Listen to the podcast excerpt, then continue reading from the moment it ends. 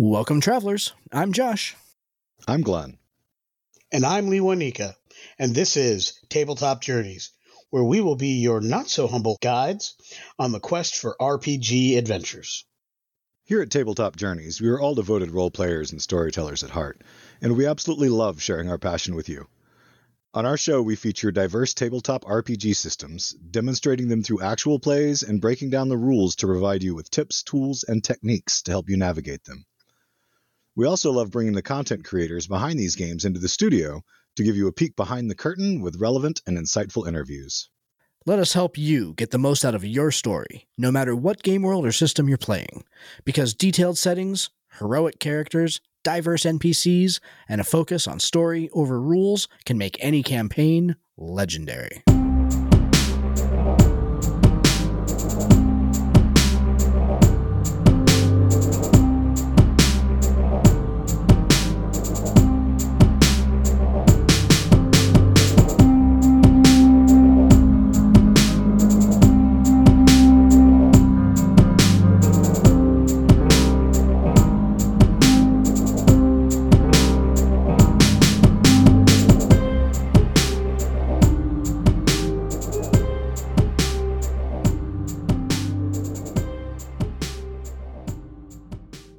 Now, here's a message from friends of the show. Hi, I'm Conan Librarian, and I don't have a podcast. I do, however, like most of us, have the need for a place to store, organize, customize, and create my tabletop campaigns, thoughts, and ideas. That's why you should check out obsidianportal.com. Customization that will match any need you have, a fantastic community, and an experience in and of itself that will get your players engaged not just during the session. ObsidianPortal.com. Your players don't just stay at the tavern. Why should your game just stay at the table? ObsidianPortal.com. Welcome, everybody, to today's episode. Really excited to go ahead and start our next series of shows with uh, a friend that we happened to meet back at Acadecon this past fall, which is really great. Uh, but before we go ahead and introduce them, Mr. Miller, Mr. Myers, good evening. Uh, how are you this fine Tuesday evening? I am doing wonderfully. Thank you. Good evening to you. Good evening, Glenn. I have had an epic week and a half of gaming. Had the grand pleasure of running a culmination event for two of my ongoing home campaigns, both of the Sentinels of the North and the Barstock Chronicles. Both are part of my Land of 18 series campaign world that I talk about all the time. The Northerners campaign, uh, the Civil War came to an end. They defeated the king. They crushed the bad guy, the evil entity that was m- mechanizing, if such a word exists, in the background. Got his monologue out and took off for parts unknown. So there's a seed for a future campaign. The Barstock group, similar thing, in the ruins of a castle above their hometown. They defeat the enemy. They stop this huge ritual. Got to do that live in, at a table at Citadel Game Cellar. We had all kinds of terrain out there. Epic. Like it was like seven hours I was in in the shop. Yeah, you were for a while. Everybody had great moments. It was just awesome. When that group got together, my youngest son was 10 he and my buddy's son Nick are now 17. Both are about to turn 18, about to graduate high school, and this game Crazy. has been part of their lives for all of that, and that's just pretty amazing to me. The other one I took Nice. from an online convention, just people like signed up for a table I was running, have become wonderful friends, and we've just had a grand time, and yeah, Yes. can't beat it. This is just Nice. why we do the thing. Yeah. How about you, Glenn? How are things down in? Uh, you're still in Virginia Beach, right? I am, at least for now. Next Yep. week, we are making the jaunt a little further south to. Spoilers, you know. Oh, my bad. We don't want to tell people in advance. We want have no idea Where where we're going to be. week. Yeah, that's But I've been doing well. I've been to a place called Snakes and Lattes here in Virginia Beach uh, twice now. The first night, my son and I got into their Learn to Play Commander Magic, where I learned to play com- the Commander format because I'd never played it before. He already knew how. And we had a great time together. But I went back there with my wife and my sister in law just for general gameplay because they have a membership. But if you're somebody who just comes in for the one night, they have a $6 base fee per person that gives you unlimited access to every game on their giant wall of try this until they close nice. and it's got a system with little color stickers telling you green, yellow, and red for easy to learn and quick to play Yeah, to yeah, moderate to complex because it's got everything from games like categories to full on strategy games. Yeah. But we went through and tried a whole bunch of new games that were so much fun. My favorite of which is a game called The Night Cage. Have any of you heard of it? No. Ooh, tell me Okay. more. So this is a cooperative four-person game, and it was fantastic.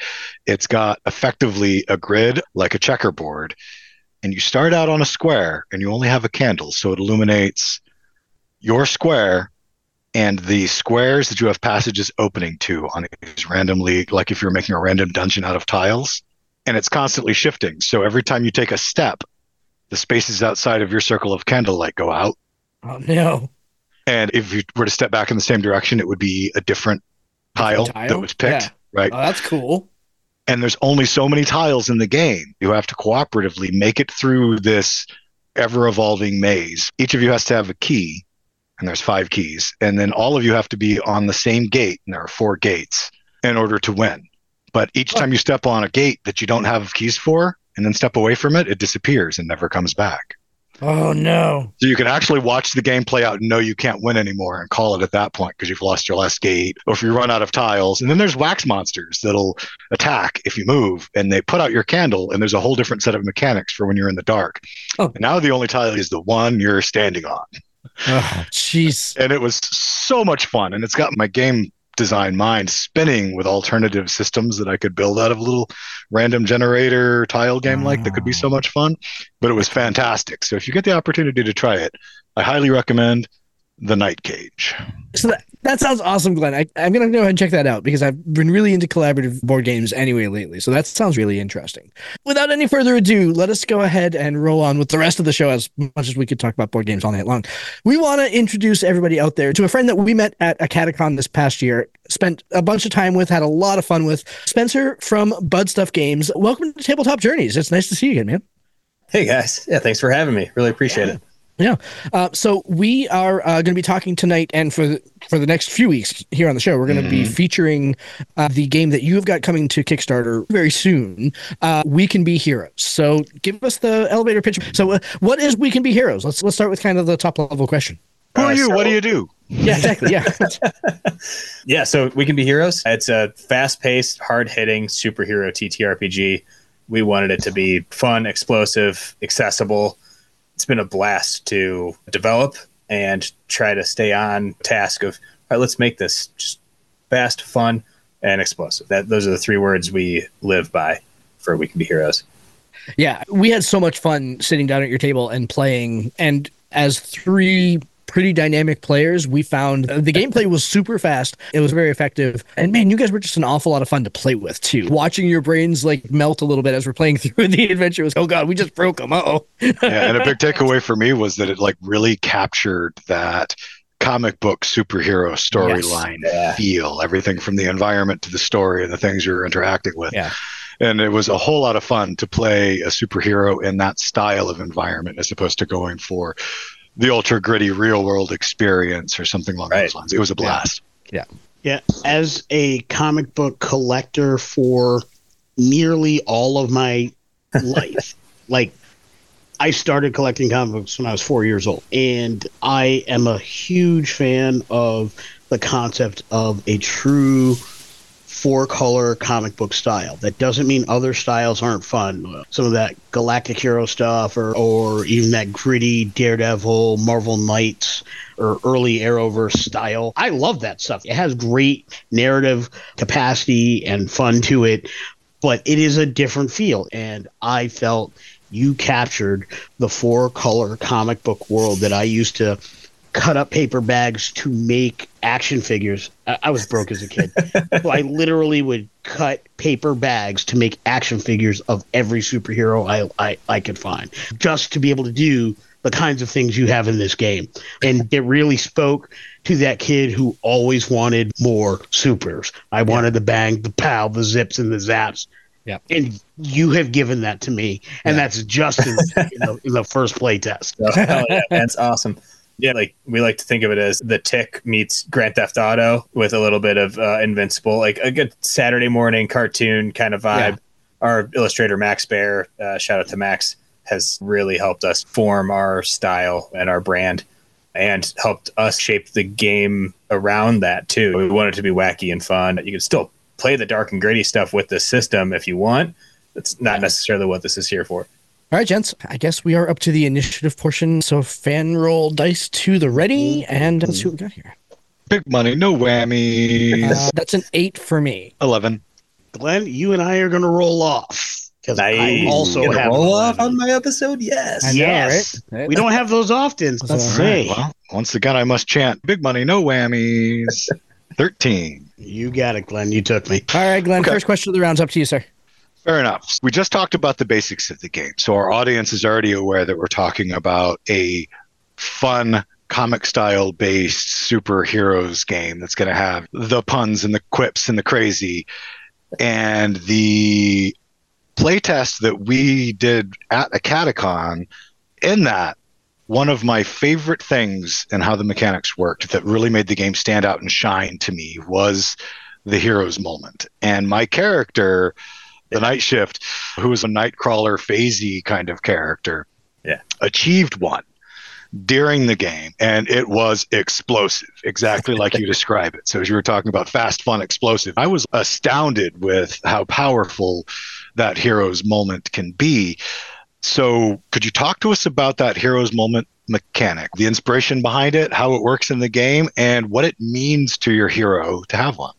Absolutely. Yeah, that's a great question. So the hero's moment mechanic, I was doing an MCU rewatch just to do research, and in every single one of the movies, the hero fails at some point, and they learn from that failure.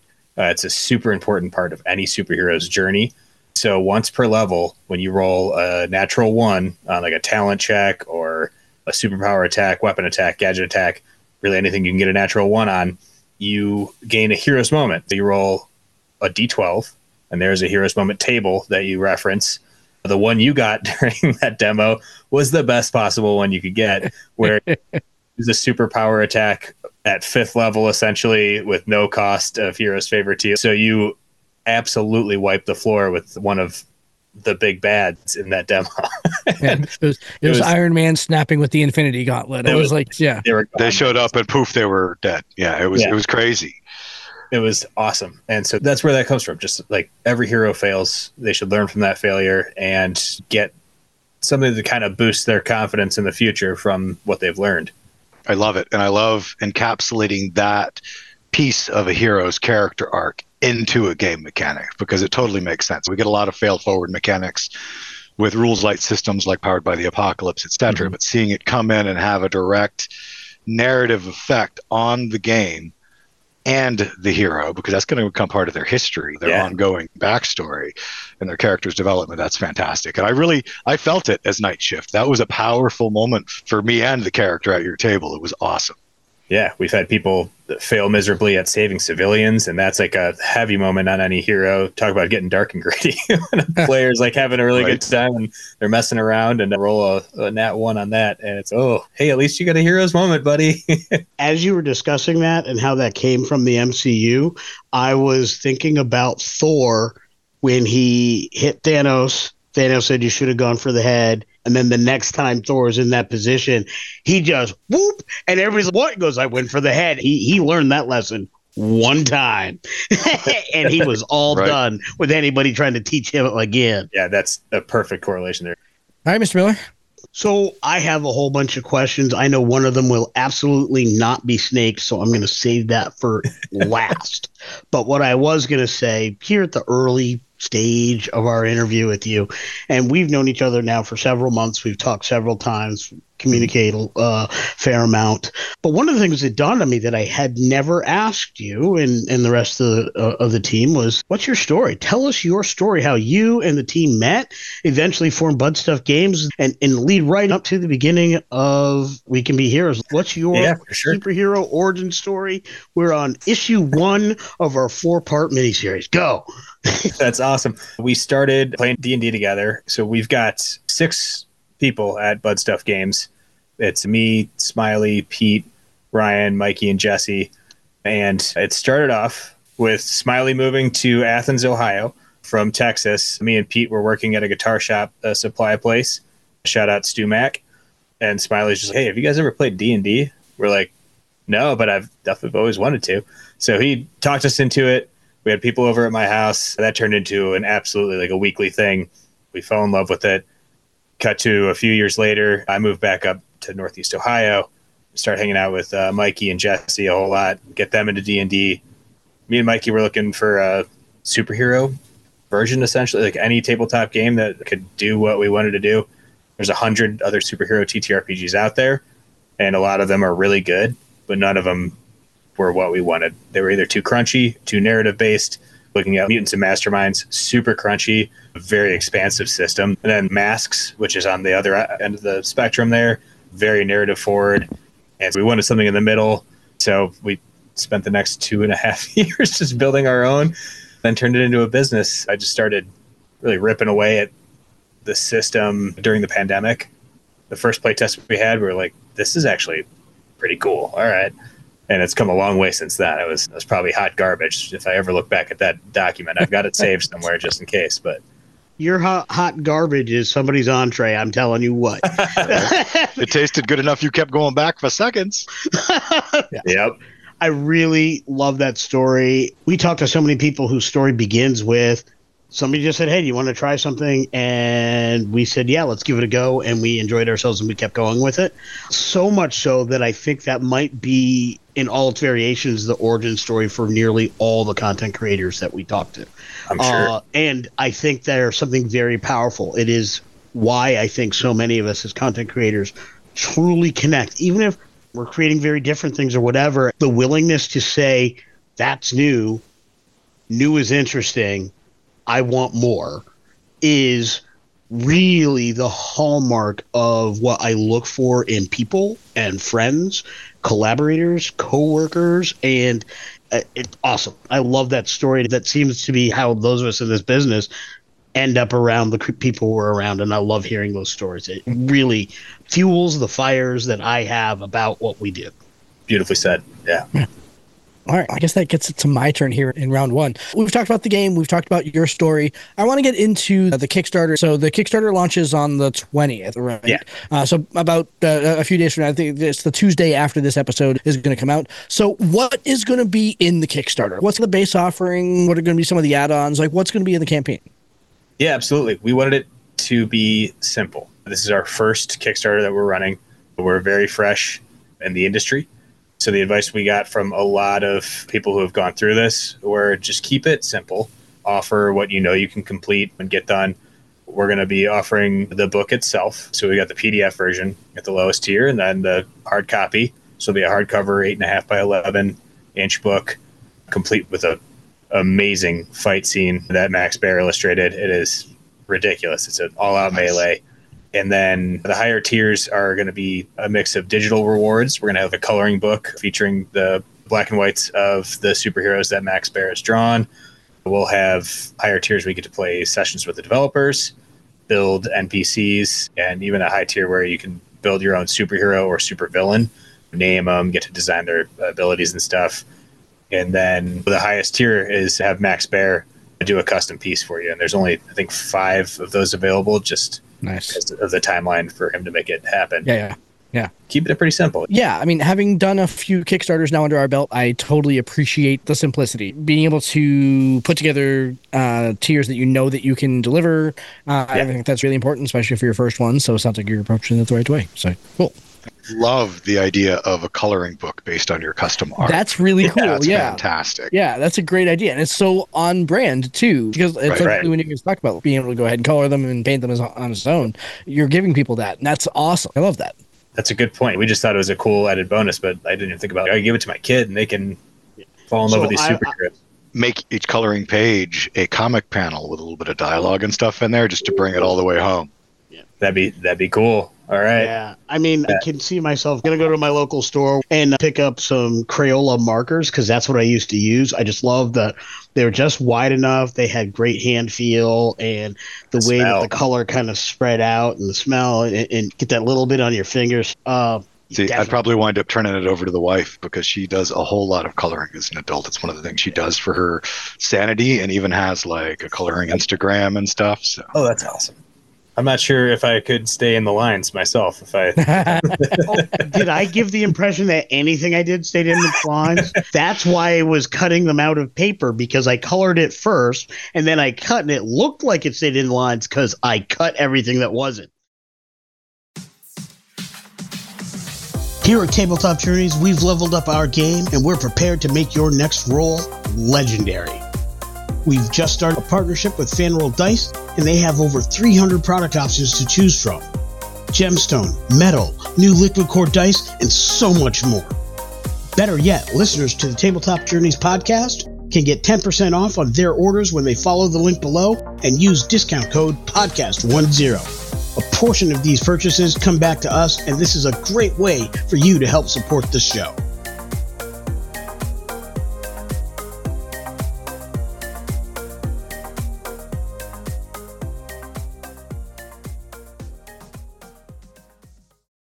All right, fan roll dice to the ready, gentlemen, for round number two. Well, that's a 14 this time. Maybe I maybe. Josh, you and I are rolling off today. I get two roll offs on my episode. Hmm. and I got a ten, so I'll be last. All right, So sad. Let's go. you get to it. go next. I might not. I rolled a two. I rolled a one. Oh, Wait, I get my hero's moment. You D12. do. Let's see. Oh, that's, Uh, isn't that yeah, a D twelve on that one? It is. he's Yep, rolling yep, a yep. d12. But Fanroll uh, gods, be good to Liwanika. All right, that's a three on my hero's moment. Let's see. When an attack or effect causes me to take damage, I may choose to remove the damage. That's cool. So I basically just got my soak power. So your words can't hurt me. I'm good. I'm still healthy. I still don't get to go first. At Yeah, least, yeah. at least But you could get hit by a truck this turn and you'll be fine. Exactly. Yeah, There you Yeah. go. Well Uh, done bringing the hero's moment in. That was fantastic, John. Always be closing, right? So yeah. exactly. With all this frivolity, let me get back into uh, some some mechanics. Some- let me get yeah. let's get to the heart of the matter here because we're a serious Yeah. A podcast. very serious show. for sure. Um, now, I really, I'm just interested in the development of the game. Superhero games are very cool and they're fun. You mentioned several that you that you've uh, tried, looked at, played. I know Glenn and I have spent a lot of time. We did a lot of GURPS, which was towards the crunchier side, certainly on the character gen piece. Maybe less so in the gameplay piece, but certainly on the character gen piece, it hit crunch, and that was more of there are way too many options here, right?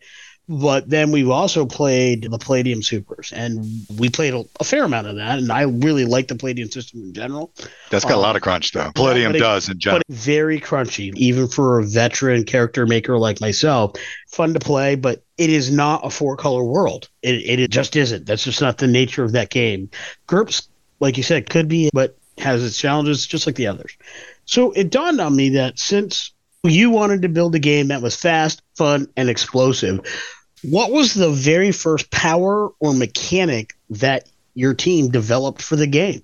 What was the thing you said, this is going to help me get to that goal? What was that first one that you guys worked on, rolled into, and said, yep, this is the thing we're doing? That's a really good question, and I trying to remember. I wanted to break out superpowers into archetypes. So there's six available. There's uh, strength, agility, intelligence, psychic slash psionic, nature, and particle manipulation. So those are the six archetypes that I came up with, and then obviously there's got to be superpowers that you can get underneath each one. The first one I came up with was Big Mad, which is Hulk inspired for sure. You go into a type of rage with some semblance of a barbarian from D and D five E or something like that, but with enough spin on it where it's not that. At first, it probably was almost just that. and then as we developed the game and came up with more mechanics, it was just like, all right, this is so much better now. I think that was definitely the first thing that like popped into my head. This is an easy one to knock out, right? You're going to get angry, you're going to get stronger, and it's going to increase your strength or your attack in some way. And then from there, it's just like, all right, what do we do next? What else is in the strength based archetype? And then you move down to agility. Okay, got to have the speedster, right? Like, boom, you're in there. And then to intelligence, I wanted some Iron Man type stuff. You know, I need a Tony Stark, a Reed Richards in there. And then from there, I was like, shoot, now I've got a Reed Richards type, but his superpower isn't stretching. It's just he's super smart. Where do I go from there? So then that brought in secondary powers and auxiliary powers and innate abilities to really round out the whole character creation process. As you guys experience or will experience, I don't know if this is airing after or before. It's time the- you want me, but it's okay. It's We've created our me, you're fine. characters for the AP already. Yeah, yeah. So you saw that level one is a bit of a slog, but it's not super crunchy. And once we did level two, three, four, and five, it was like, oh, okay, yeah. I mean, it's And it wasn't any more than you would have in any game where you have a lot of Yeah, options exactly. to customize Yeah. your Right. character. You had to read through the options to make the best choice for you. It's not that it was crunchy or chaotic. It was just processing a lot of information from a new game, and there's nothing wrong with that. Yeah. Perfect. I, Okay, I would that's a good point. definitely say that, and we'll probably talk about this when we do our full on review afterwards, but I would definitely say that, like Glenn said, with many games, if you have an entire player base that has never played the game before, character generation takes longer. Period. That's just the nature of what we do. It doesn't Yeah. matter if it's something as simple as D&D Beyond and 5e or any of the various Powered by the Apocalypse games. If somebody has never done that game before at all, regardless of how many other games they have done, it is going to be challenging because they're going to ask tons of questions about every possibility, about every option, and you cannot make that entirely streamlined. That's one of the reasons why they generally suggest bring pre-gens to conventions because you cannot streamline that for people who have never played that game. However, that doesn't mean it's overly crunchy or too much. As the person who probably asked you the most amount of questions, I can tell you most of that is because my mind naturally thinks if I do this, then what? So I am asking questions not because anything I'm looking at is confusing, because I need to know what the potential results are. What avenues does that open? What avenues does that steer me away from? What avenues does that choice close off? No matter what game you have, that happens. Generally speaking, if you've got all new players and you're building characters with them, if you build three or more people in an hour, you're golden. That's a streamlined system. I think you did a fine job. I don't think it was overly crunchy. I just ask a boatload of questions. That's just me. High praise. As long as we've got it somewhat streamlined, we'll, we'll be happy. Like you said, you got to make decisions at level one, and it's just like, all right, what doors does this open? What doors does it close? Very well said. Yeah. All right, so I've got the next question here. Uh, and Spencer, I wanted to talk about your playtest process and your iteration process getting through the rules because being a computer programmer, one of the things I noticed is that the playtest packet that we got, I think, was version 9.4 of the rules, something like that. So that tells me you guys have been iterating this for a really long time. And I think that this would be really important information for folks that are out there looking to go ahead and create their own game, design their own system, and talking about the amount of iteration and change that a brand new game goes through. I mean, like we can tell you the amount of times that we write and rewrite stuff for the content that we produce. We're in the middle of the, the writing for the factions book. We're starting to go ahead and read the 100 pages that we've all kind of thrown into the pot here to go ahead and make sure that we pull out the gold. So I wanted to talk a little bit about the iterative process that you went through and what were the big lessons that you learned from that process. How do you decide when to get rid of stuff? Nick, at what point, when do you decide to make major changes to the rules? If it's version 9.4, that tells me that you've gone through some major iterations, not just minor iterations. What do you consider the difference? When do you decide that something needs to be massively rewritten? How do you decide when to go ahead and keep stuff? That kind of thing.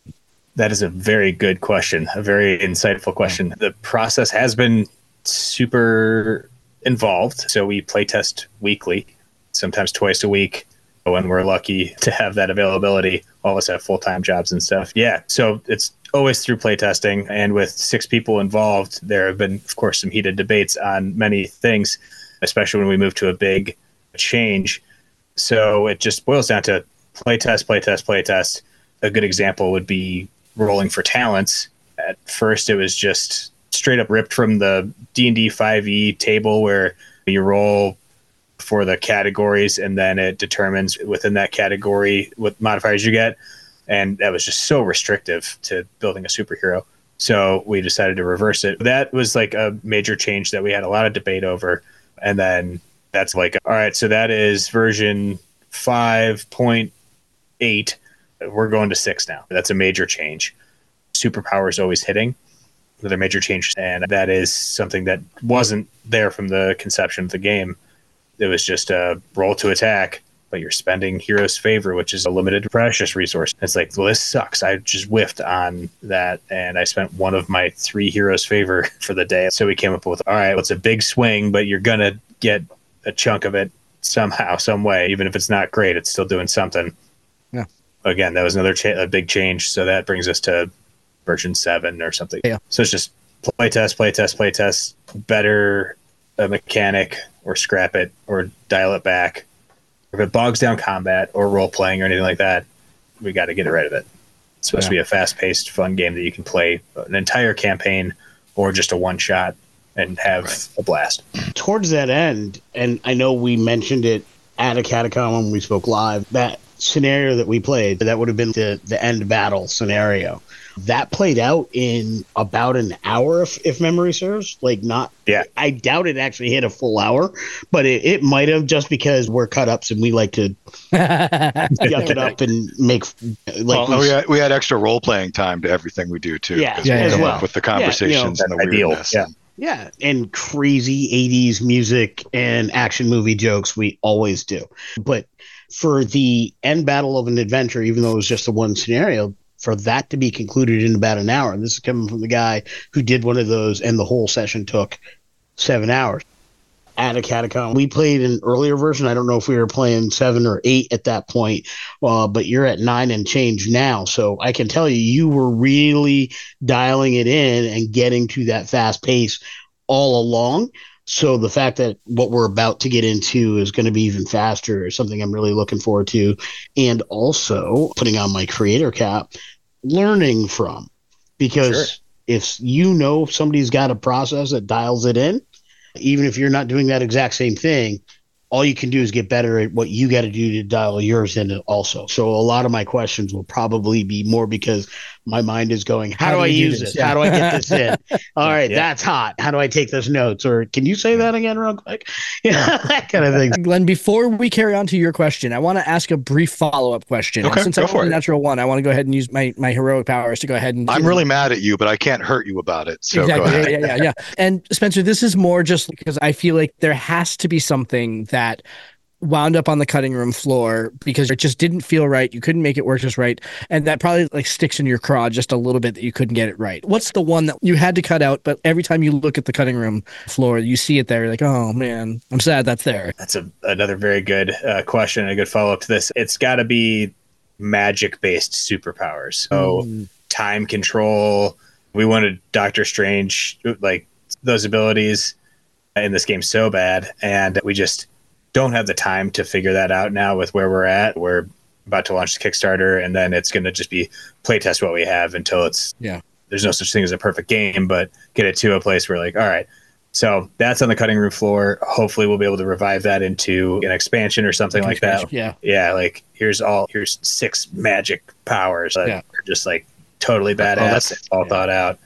I, I can imagine that's tough. And in a game where you have superpowers, also deciding a magic system.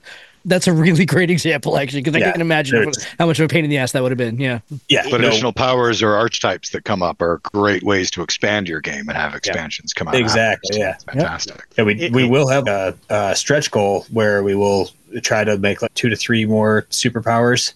So that might, if we hit that stretch goal, then Yeah. I'll put Awesome. that time in for sure. I'll stay up till two in the morning every night if, you if we get like an extra five k or whatever. Yeah, yeah. Sure. Nice.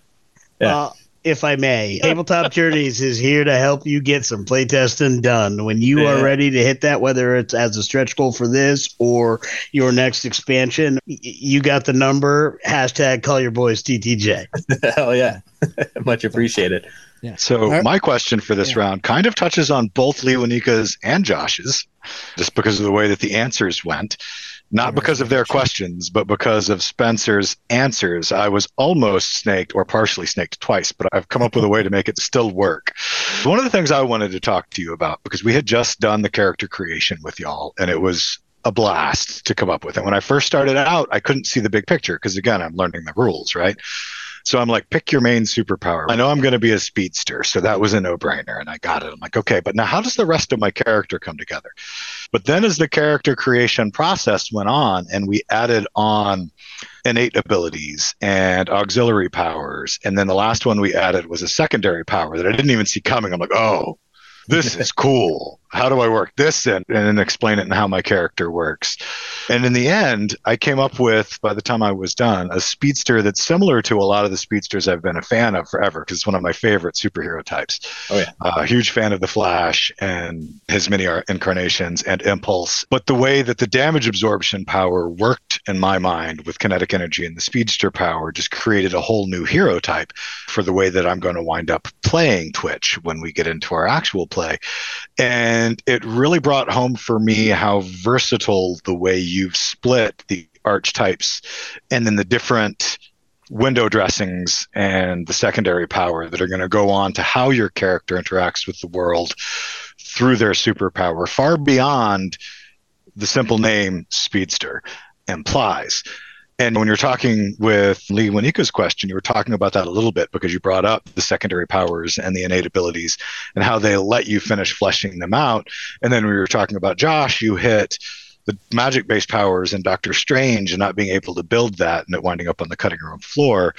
But all of those don't answer, they just inform my question of yeah, a lot of preamble, I know.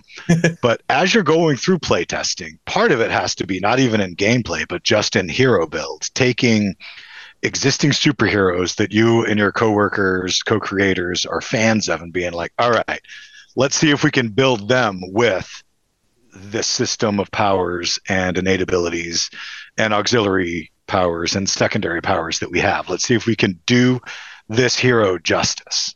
Assuming that I'm right, my question is, what are some of your favorite builds that you felt the, the classic superhero came out that really did them justice? And how did it come out through the rules?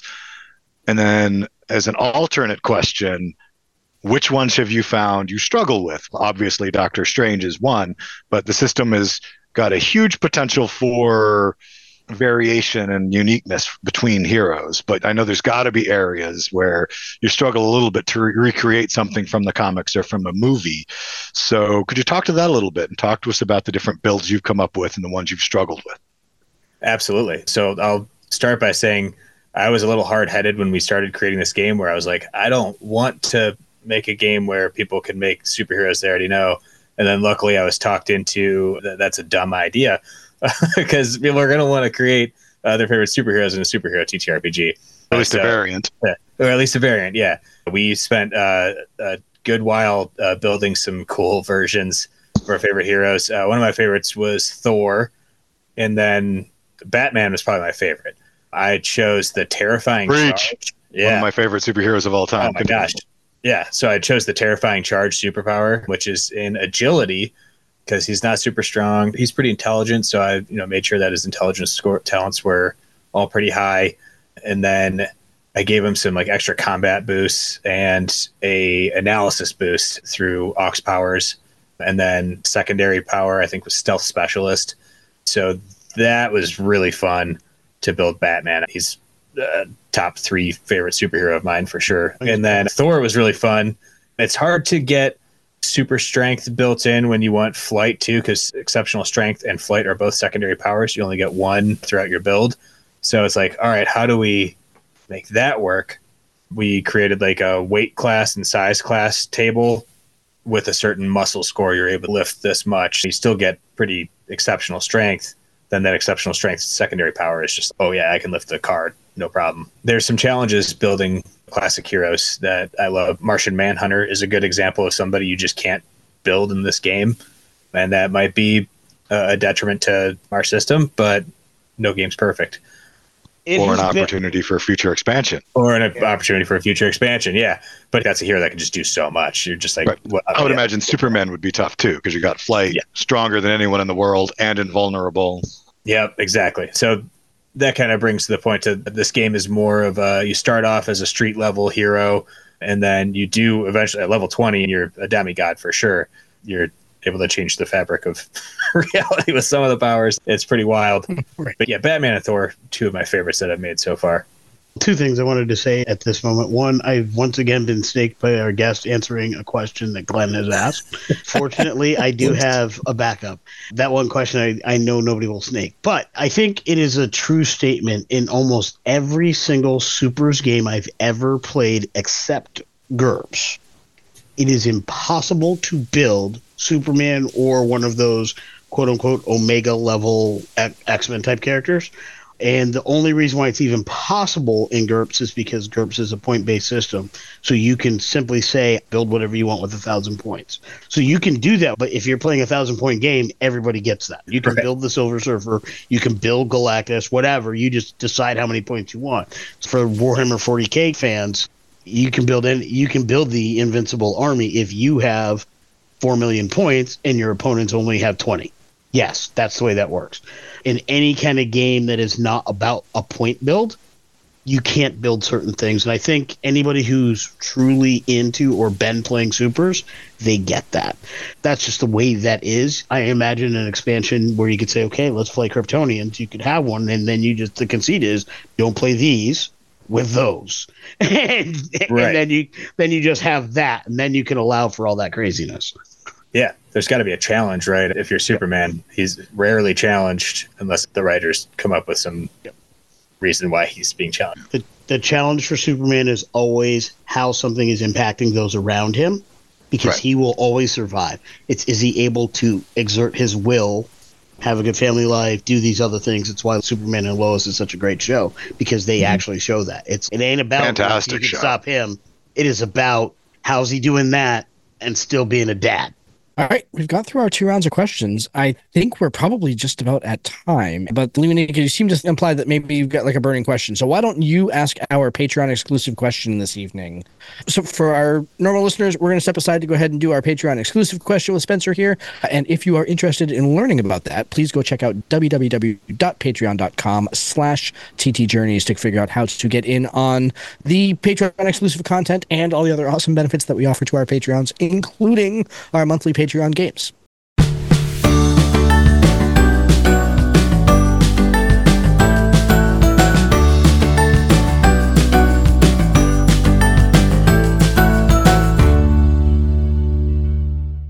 All right, Spencer, it's awesome having you back on. Awesome to see you again, man. It really, really a good time. Yeah. Let our, our audience know. So, first of all, where can they find Bud Stuff Games and how can they go ahead and find the Kickstarter when it launches in a few days?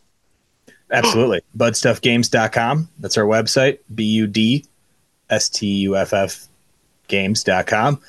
That'll have a thousand links pop up right away to take you to our Kickstarter page. Perfect. Yeah, you can follow us on Twitter, Instagram, Facebook, Threads now. It's the new one.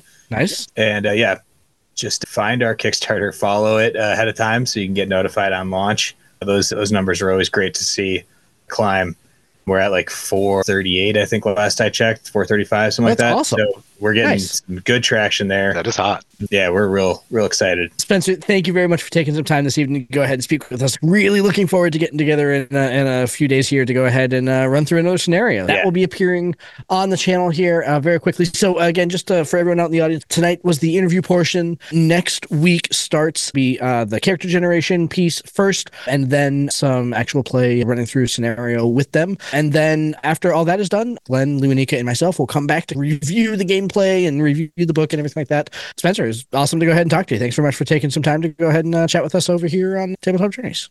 Yeah, thank you so much for having me. Really appreciate it. Yeah, absolutely. And uh, really great luck on the Kickstarter. We'll be we'll be watching when it goes live next Tuesday. Thank you. Absolutely. I can't say enough how much I love what you guys have put together. You and the whole team just really have made a wonderful game that has been so much fun for us. I can't wait to keep to get to play it some more and to keep being able to play it uh, on a more regular basis. I'm I'm, I'm going to be the king of, king of the castle when I uh, bounce into my local game store and say, "Hey, I got we can be heroes. Let's do this thing. All right, everybody. Thank you very much for listening. Make sure you go to Kickstarter, check out We Can Be Heroes. I was just follower number 444, so really looking forward to go ahead and picking this up when it comes out. So thanks again, Spencer. Thank you everybody for listening. And uh, yeah, we'll talk to you again uh, next week when we will get into the actual gameplay of We Can Be Heroes. Until Can't then, have wait. a good night, everybody. Later. Good night, all. Thank you for joining us. This has been Tabletop Journeys. We would love to hear your feedback on our show today. Join us at www.ttjourneys.com, where you can subscribe to the blog to leave comments and see all the content that we publish beyond the podcast. You can also stay in touch by subscribing to our Twitter, Tumblr, or Instagram at TT Journeys, joining our Facebook group, Tabletop Journeys, or by sending an email directly to podcast at ttjourneys.com. Our full episodes come out every week on Friday, and every Tuesday features actual play and gameplay showcase episodes. Looking for early access? You can support the show and get episodes before everyone else at www.patreon.com forward slash ttjourneys. Check it out today and see all the awesome benefits we bring to our supporters. Lastly, if you're listening to us on Stitcher, iTunes, Podchaser, Spotify, or Audible, we would really appreciate it if you would like and subscribe to the podcast on that platform. Thank you for listening and for being a part of our growing community. And we bid you fair tides, friends, for legends await.